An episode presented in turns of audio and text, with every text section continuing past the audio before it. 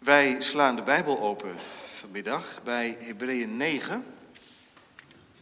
Hebreeën 9. En we lezen vanaf vers 24 tot hoofdstuk 10, vers 18. Dus Hebreeën 9 vanaf vers 24. Het gedeelte wat de volmaaktheid van het offer van Christus uiteenlegt. Hebreeën 9, vers 24. Want Christus is niet binnengegaan in het heiligdom dat met handen gemaakt is en dat een tegenbeeld is van het ware, maar in de hemel zelf, om nu voor het aangezicht van God te verschijnen voor ons. En dat niet om zichzelf dikwijls te offeren, zoals de hoge priester elk jaar in het heiligdom binnengaat met bloed dat niet van hemzelf is. Want dan had hij vanaf de grondlegging van de wereld dikwijls moeten lijden. Maar nu is hij bij de voleinding van de eeuwen eenmaal geopenbaard, om de zonde te niet te doen door zijn offer. En zoals het voor de mensen beschikt is dat ze eenmaal moeten sterven en dat daarna het oordeel volgt, zo zal ook Christus, die eenmaal geofferd is om de zonden van velen weg te dragen, voor de tweede keer zonder zonde gezien worden door hen die hem verwachten tot zaligheid.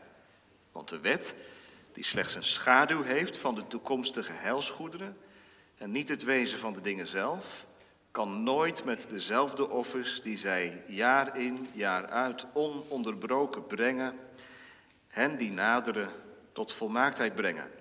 Zou er anders niet een einde gekomen zijn aan het offeren? Want zij die die dienst verrichten, zouden zich dan in geen enkel opzicht meer bewust zijn van zonde, wanneer zij eens en voor altijd gereinigd waren. Maar nu wordt men door deze offers elk jaar opnieuw aan de zonden herinnerd. Want het is onmogelijk dat het bloed van stieren en bokken de zonde wegneemt.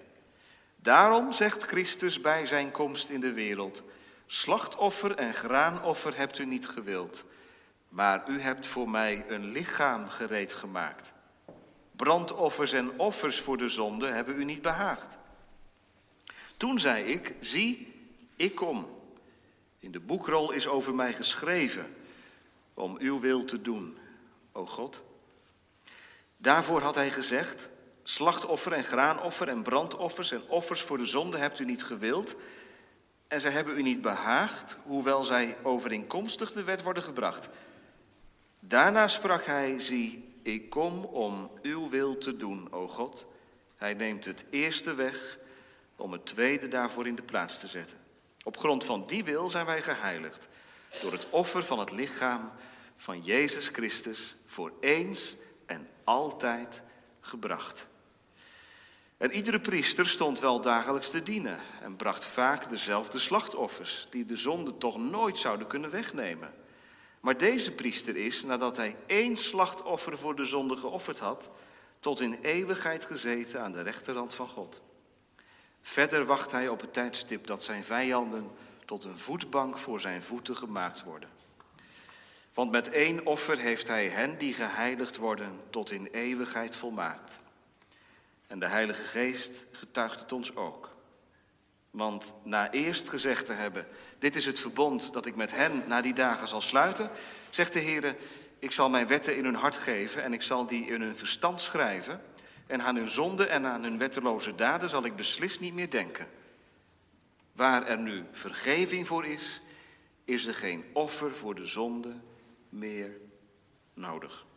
Tot zover. Best een moeilijk gedeelte misschien, maar het valt denk ik op dat het woord eenmaal, één keer, steeds met nadruk naar voren komt. Dat is ook heel belangrijk voor de preek straks, dat eenmalige. We lezen bij dit hoofdstuk uit de catechismus eh, vanmiddag, uit zondag 30, vraag en antwoord 80. Zondag 30, vraag en antwoord 80.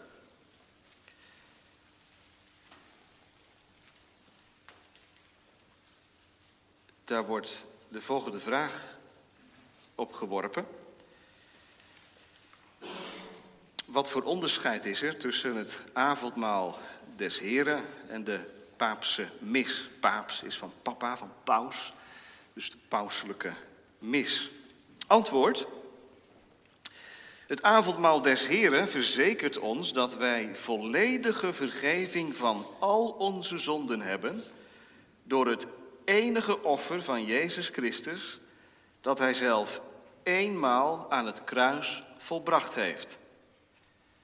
En dat wij door de Heilige Geest worden ingelijfd in Christus, die nu naar zijn menselijke natuur niet op de aarde, maar in de hemel is, aan de rechterhand van God, zijn Vader, en daar door ons aanbeden wil worden.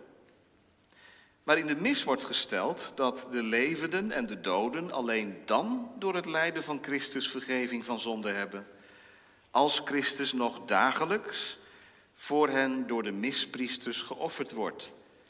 En dat Christus lichamelijk onder de gestalte van brood en wijn aanwezig is. En daarom ook daarin aanbeden moet worden.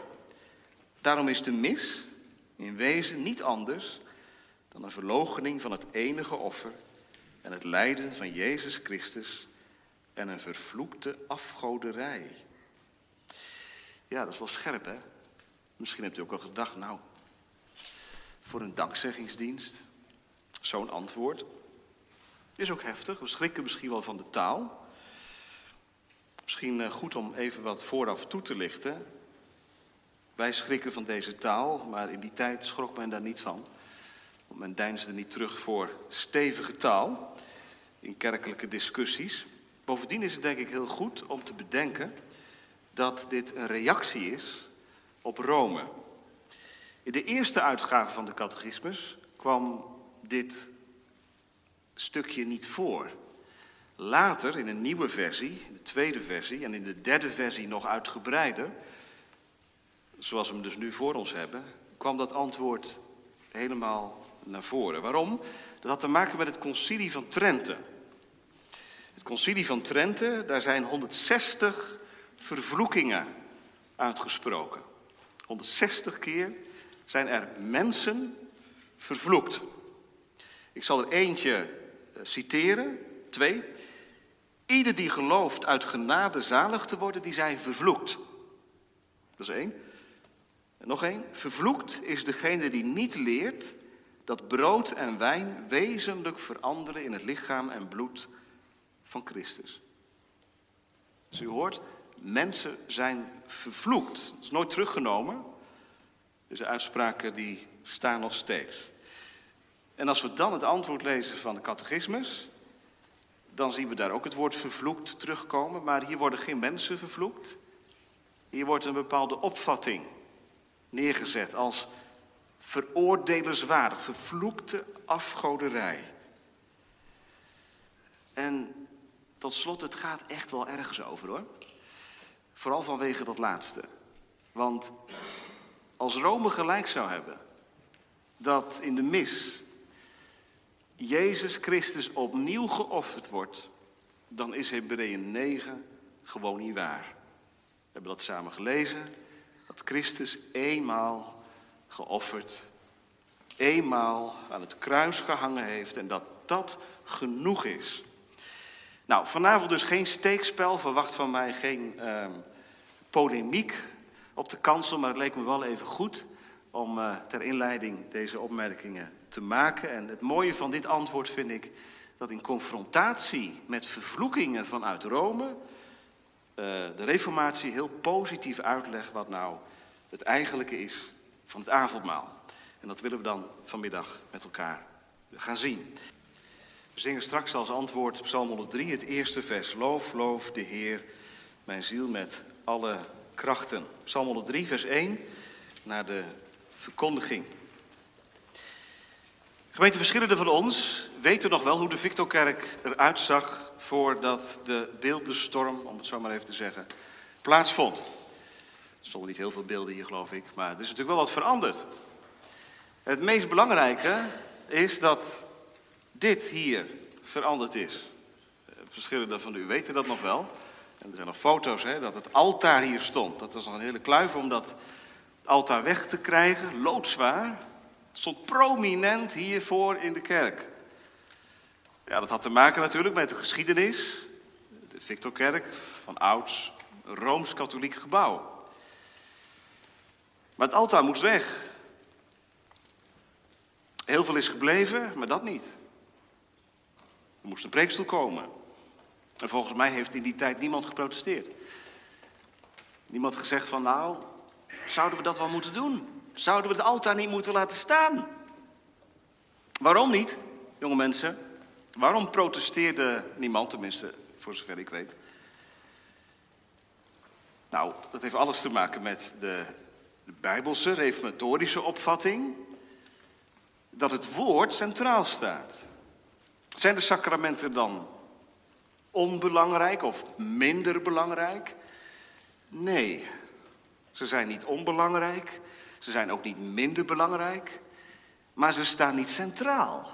Het zijn manieren, middelen die God gebruikt om ons op een andere manier hetzelfde duidelijk te maken. En wat datzelfde dan is, dat horen we vanmiddag als we luisteren naar zondag 30 en Hebreeën 9. Boven de preek staat geschreven, terugblikken in verwondering. Dat doen we op drie manieren. Allereerst gegrond op het unieke offer van Christus.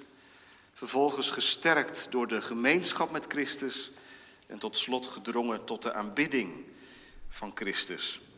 Dus gegrond op het unieke offer van Christus, gesterkt door de gemeenschap met Christus, gedrongen tot de aanbidding van Christus. Allereerst op grond van het offer van Christus. Terugblikken in verwondering kun je alleen maar doen als er ook reden is om verwonderd te zijn. Wat is nou de reden van uw verwondering, van jouw verwondering? Waarin zou die moeten liggen? Waarop zou die moeten rusten? Op wat Christus gedaan heeft. Op het volbrachte werk van onze middelaar, Jezus Christus. En wat doet het sacrament van het heilige avondmaal? Wat wil het avondmaal ons duidelijk maken? Waarin wil het ons helpen? Nou, het wil helpen de beloften van het evangelie des te beter te begrijpen. Ik citeer nu de catechismus, zondag 25. Dus de belofte die vanmorgen centraal stond, ik ben het brood des levens. Het avondmaal heeft jou, u geholpen om die belofte des te beter te begrijpen, te bevatten. Want God komt altijd tot ons in het kleed van zijn belofte. Dat is maar goed ook, want als God niet tot ons zou komen in zijn belofte, maar in zijn oordelen, o gemeente, dan zou er helemaal niets, geen spaandereel blijven voor mij. Maar God komt met zijn belofte tot mij. Hij zegt het heil toe. En die beloften die kunnen alleen maar in geloof ontvangen worden, want anders heb je er niks aan. Zijn er beloften, dan is de middelaar gekomen, dan is het volbrachte werk van Christus er. Maar wie niet door het geloof put uit dat offer van Christus, die blijft zonder geestelijke vrucht. Wat moet je nou meenemen? Die vraag is wel eens gesteld aan mij. Wat moet je nou meenemen na een avondmaszondag? Want morgen begint het gewone leven weer. En ja, het appt toch ook alweer heel snel weg, zo'n avondmaszondag. Nou, mag ik u een suggestie doen aan de hand van wat we gelezen hebben in de catechismus, het eerste zinnetje. Ik vind het zo'n geweldig zinnetje. Ik zal vier woorden nadrukkelijk onderstrepen. Het avondmaal des Heren verzekert ons dat wij volledige vergeving van al onze zonden hebben door het enige offer van Jezus Christus, dat Hij zelf eenmaal aan het kruis heeft volbracht. Vier woorden die ik onderstreep. Volkomen, alles, enig en Hij heeft het eenmaal aan het kruis volbracht. Dit antwoord, gemeente, en Hebreeën 9, de schriftlezing, en trouwens deze hele avondmaalzondag, die wil ons leiden naar het offer van Christus. En dat bedoel ik met terugblikken in verwondering. Terugblikken in verwondering. Hoe bestaat het dat iets wat 2000 jaar geleden gebeurd is, vandaag nog, hier en nu, in mijn leven, kracht doet? Dat ligt niet aan de kracht van mijn geloof, maar dat ligt aan de kracht van zijn offer. Dat unieke offer. Waarvan Hebreeën 10 zegt, het offer van Christus was nodig omdat ik Gods rechten geschonden heb. En al die offers die in het Oude Testament gebracht zijn, dat ging maar door, een eindeloze reeks aan, aan offers, die konden onmogelijk mijn zonde wegnemen. Het was nodig dat er iemand zou komen die gezegd heeft, slachtoffer hebt u niet gewild, o God, maar ik bied u mijn lichaam aan. Zie, hier kom ik om uw wil te doen. En dan gaat het over, over je zaligmaker, over je redder, over Christus. Hij heeft het gedaan. Wat heeft hij gedaan? Hij heeft zichzelf borg gesteld. En een borg is iemand die in de plaats van een ander gaat staan. Een borg is iemand die zegt: kruip maar achter mij. Ik red het wel. En deze borg voldoet voor 100% aan Gods eis. Namelijk dat hij volmaakt moet zijn, dat er geen gebrek in hem mag zijn. En dat hij het aan kan om de zonden te verzoenen. Nou, dat heeft hij gedaan. Jezus Christus. En je hebt het geproefd vanmiddag. Nu begrijpt u misschien ook een beetje waarom de catechisme zo, zo stevig reageert richting Rome omdat Rome zegt dat het offer van Christus steeds als door priesters bediend wordt, weer gerealiseerd wordt. Als de priester de mis bedient, wordt het offer van Christus herhaald.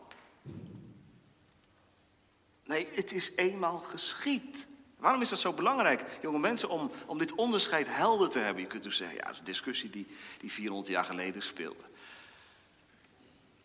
Nou ja, op zich is dat natuurlijk zo.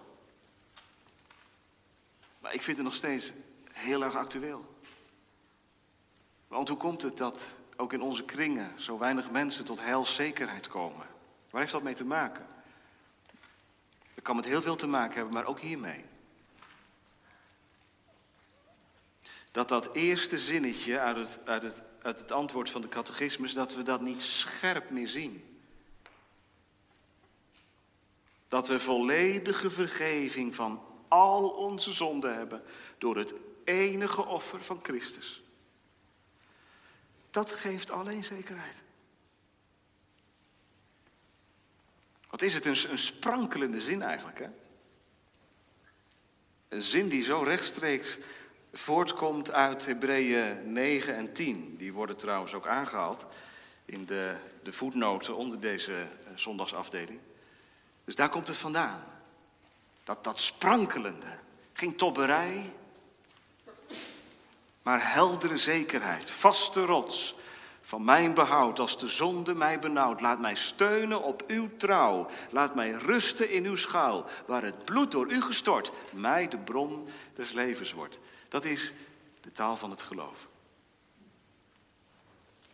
En als je daar bij jezelf merkt hè, dat, dat, dat dat geloofsleven vaak vertroebeld is, dat er geen helderheid is, geen zekerheid is. Waar moet je dan zijn? Dan moet je zijn bij Hem. Die vanmiddag tot je kwam met tekenen van brood en wijn en tegen je zei, gedenk, gedenk.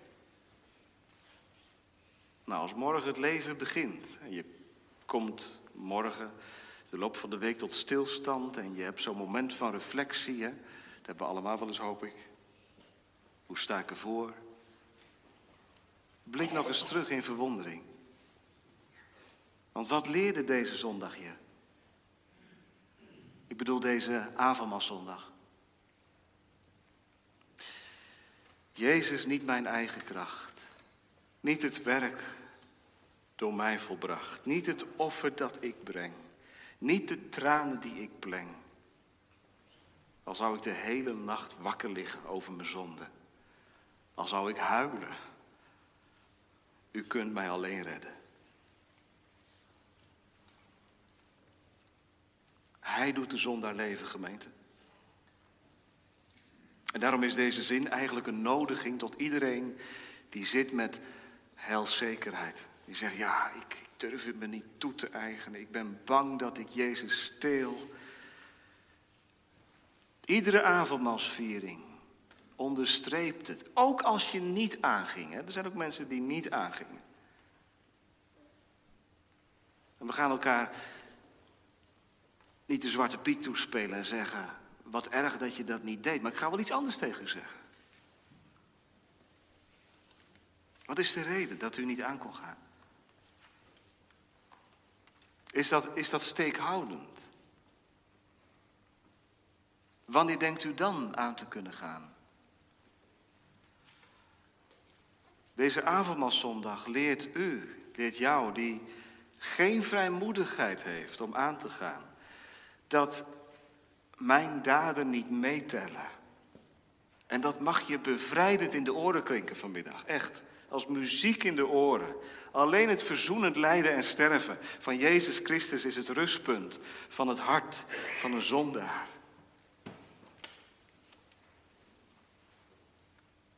En weet je, dat heb je steeds weer nodig. Je kunt denken aan een kurkentrekker. Als u wel eens een wijn, een echte wijn heeft natuurlijk zo'n kurk, zo'n houten kurk. Als u zo'n kurkentrekker gebruikt en u draait naar beneden, steeds dezelfde beweging. En dan vervolgens kunt u de kurk eruit trekken. Nou, het geloofsleven heeft ook eenzelfde beweging nodig. Wat is die beweging? Steeds weer en steeds meer leren dat Hij het voor mij gered heeft.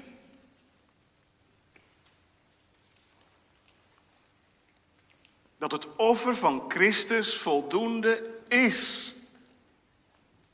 En dat als ik vandaag tot hem vlucht, dat ik niet te vergeefs tot hem vlucht.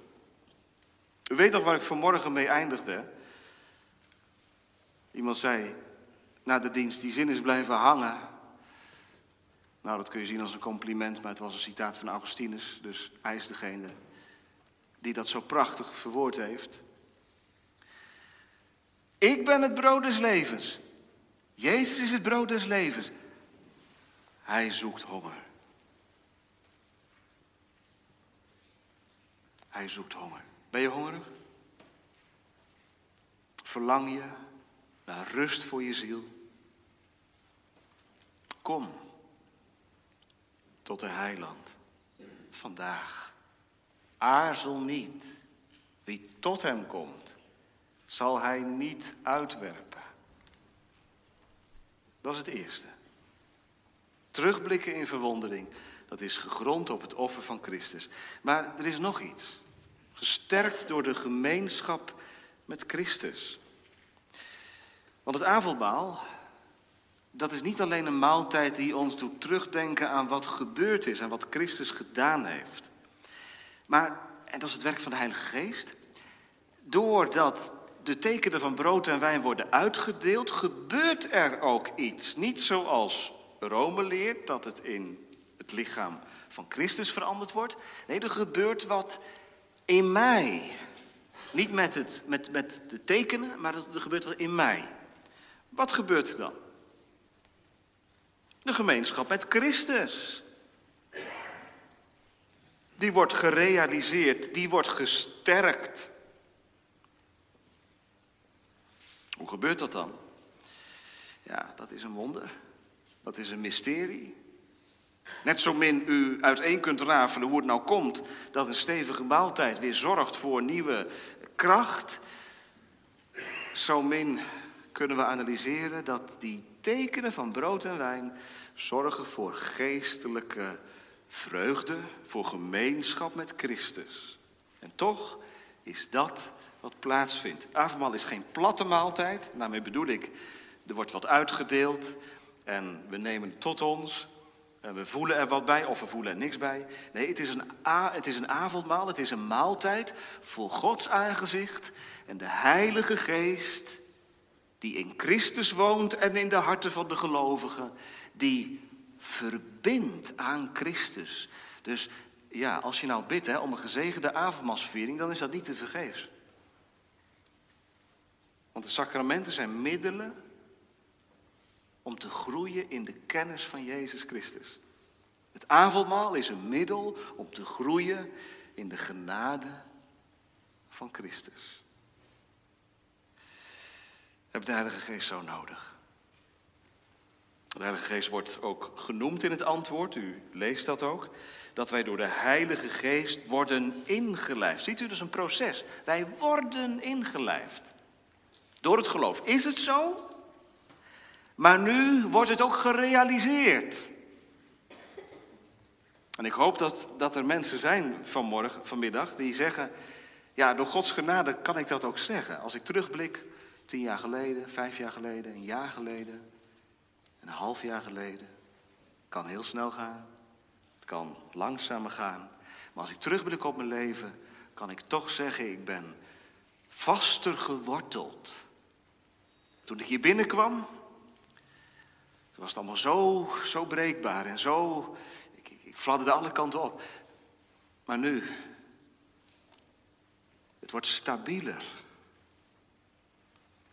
Niet dat ik zelfkrachtiger word, maar ik raak steeds meer onder de indruk van wie Christus is. Nou, dat doet de Heilige Geest. Het zou toch geweldig zijn, gemeente, dat het voor iedereen, hoofd voor hoofd, hart voor hart, voor ieder gemeentelid van de Victorkerk, zo werkt dat de Heilige Geest, door de verkondiging van het Evangelie, door je persoonlijke stille tijd, door de sacramentsbediening, je sterkt in de gemeenschap met Christus. Dat is niet voor een paar mensen weggelegd. Maar de Heilige Geest stuwt als het ware in ieder leven aan op die band met Christus. Voel je dat wel eens? Jonge mensen? Voelt u dat wel eens? Dat je niet op neutraal terrein bent in de kerk, maar dat er iets gebeurt.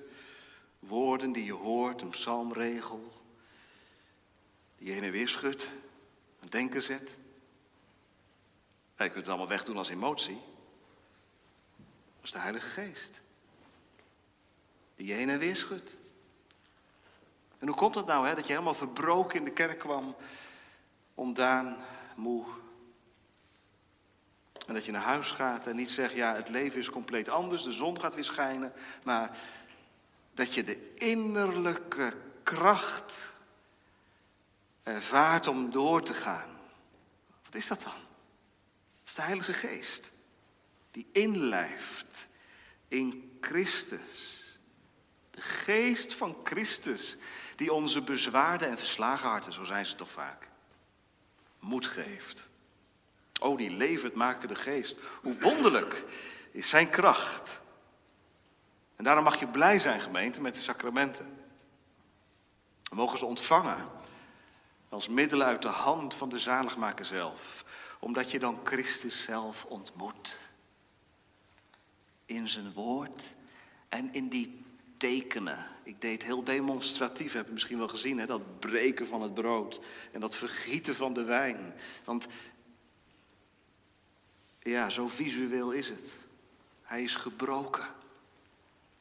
Zijn bloed is vergoten. Tot een volkomen verzoening van al onze zonden.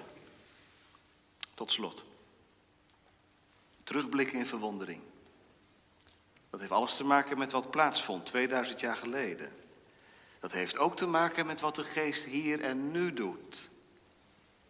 Dat hij de gemeenschapsband met Christus intensiveert. En net zoals in een huwelijk, in de omgang tussen man en vrouw, dat daar verdieping ontstaat. En tot slot, gedrongen tot de aanbidding van Christus. En dan kijken we naar voren, naar de toekomst. U ziet in de catechismus een klein zinnetje staan. Ehm, even zien. In het midden. Dat de Heilige Geest ons inlijft in Christus, die nu naar zijn menselijke natuur niet op de aarde, maar in de hemel is, aan de rechterhand van God, zijn Vader, en daardoor ons aanbeden wil worden. Dus wat legt de catechismus uit? Christus zit niet in het brood, Christus zit niet in de wijn, Christus is daar, bij de Vader, aan de rechterhand van God, daar zit Hij. Hebreeën 10 zegt, de priesters stonden voor het aangezicht van God. Maar weet u, deze priester zit. Het werk is klaar. Het is af. Hij zit. Hij rust. Daar is hij. En daar wil hij aanbeden worden. Wij aanbidden geen brood, wij aanbidden geen wijn. Dat gebeurt wel in de mis. Dan kniel je voor die stoffelijke tekenen. En vandaar ook die hele stellige taal aan het eind. Dat is een afgoderij. Dat is zelfs verloochening van het offer van Christus. Daar wordt hij aanbeden. Ja, maar ik kan niet bij hem kopen, zegt iemand. Daar is niet hier. Daar is bij zijn vader en, en, daar ben ik niet. Ik ben hier op de aarde. Ik ben op, op deze aarde waar God wel door zijn geest werkt, maar waar Christus niet meer menselijk aanwezig is. Nee, dat is zo. Hoe moet je dan aanbidden, zegt iemand. Kan dat wel? Ja, toch wel. Wij luisteren samen Psalm 103, we gaan straks ook zingen. Loof de Heere, mijn ziel, en vergeet geen van zijn weldaden. Hoe aanbid je God voor wat Hij je gaf vandaag? Mag ik gewoon heel concreet het maar benoemen? Door te zingen. Te zingen. Ik weet niet of u veel zingt thuis. Als u nooit gedaan hebt, kunt u nog gaan doen. Maar zingen, dat is een vorm van aanbidden. En weet u, Psalm 22 zegt dat de God van Israël troont op de doorlofzangen van Israël. Kinderen, zing. Zing veel. Thuis, op school. Hij is het waard. Dat is tot aanbidding van God. En weet je, je hart wordt er vrolijk van als je zingt. Let maar op, doe het maar. Zingen.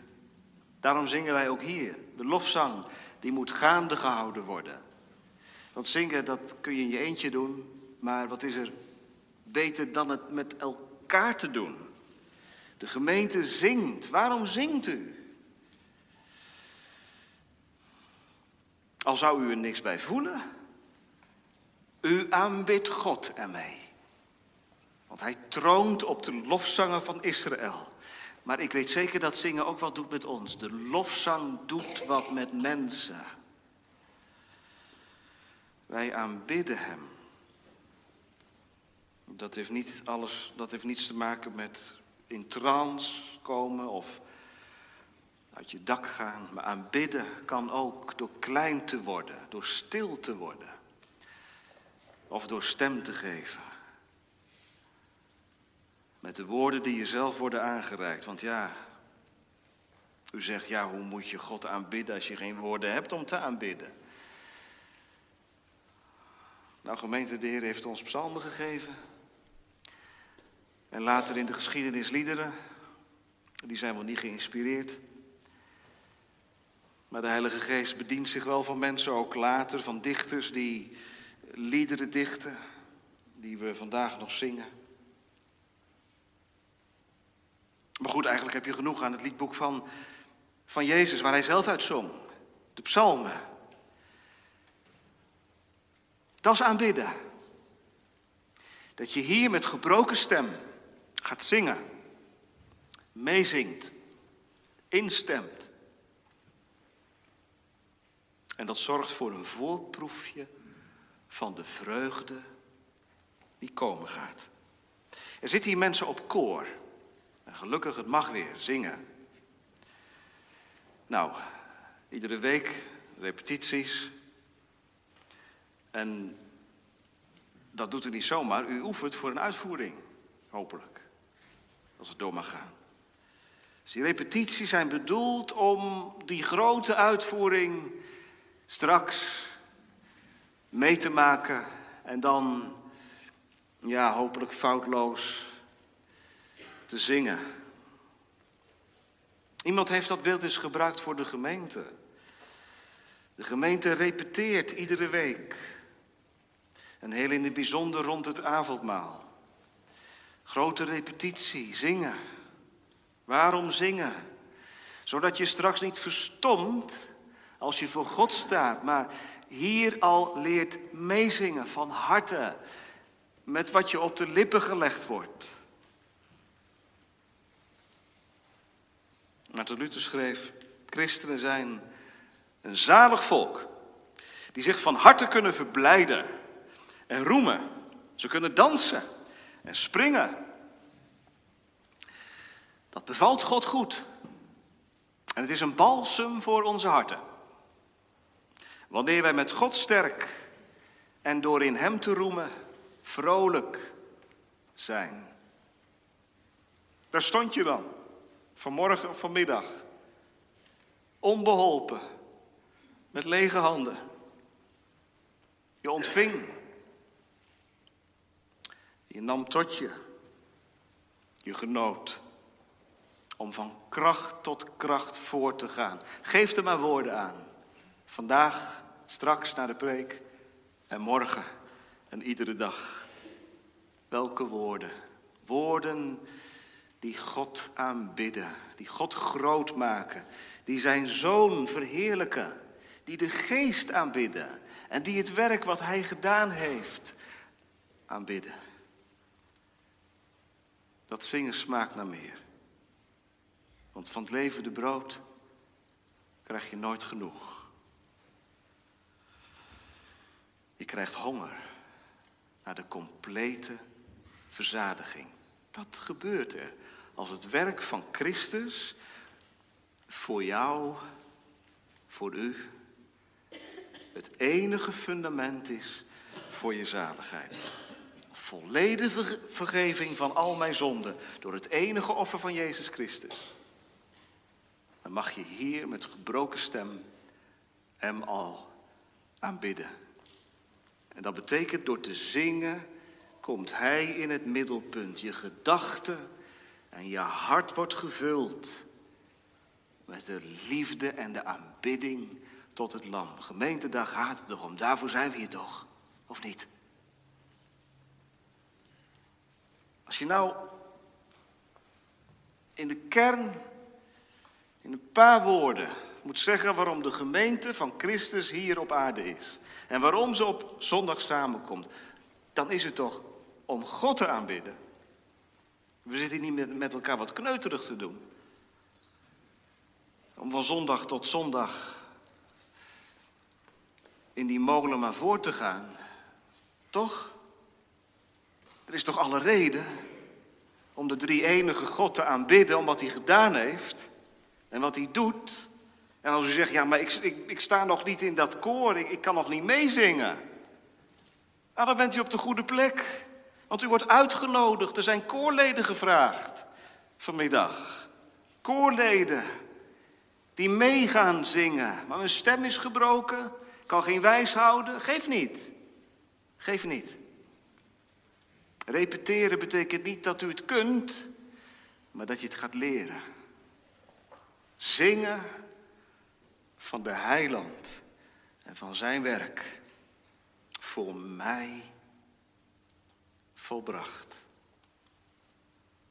Nou, en als je dan geen woorden hebt, en dat kan hè, dat kan ook omdat je zo onder de indruk kunt zijn nog van je eigen zondigheid en je eigen ongelovigheid. Dan legt God zelf deze woorden vanmiddag op je lippen. En je zingt niet het alleen mee, maar je zingt het als het ware de andere kant op. Je zingt het in. Loof de Heere mijn ziel en vergeet geen van zijn weldaden. Doe dat maar. Zo meezingen. Want het hart van God is vervuld van vreugde als hier op aarde. In Nederland, Apeldoorn, China, Rusland, waar dan ook. In gebroken levens de lof op God gezongen wordt. En gemeente, zo kunnen we elkaar vasthouden. Ook de nieuwe periode in. Als we dat ene doel voor ogen hebben. Het gaat om de aanbidding van God. En als u zegt, dat ben ik zo weer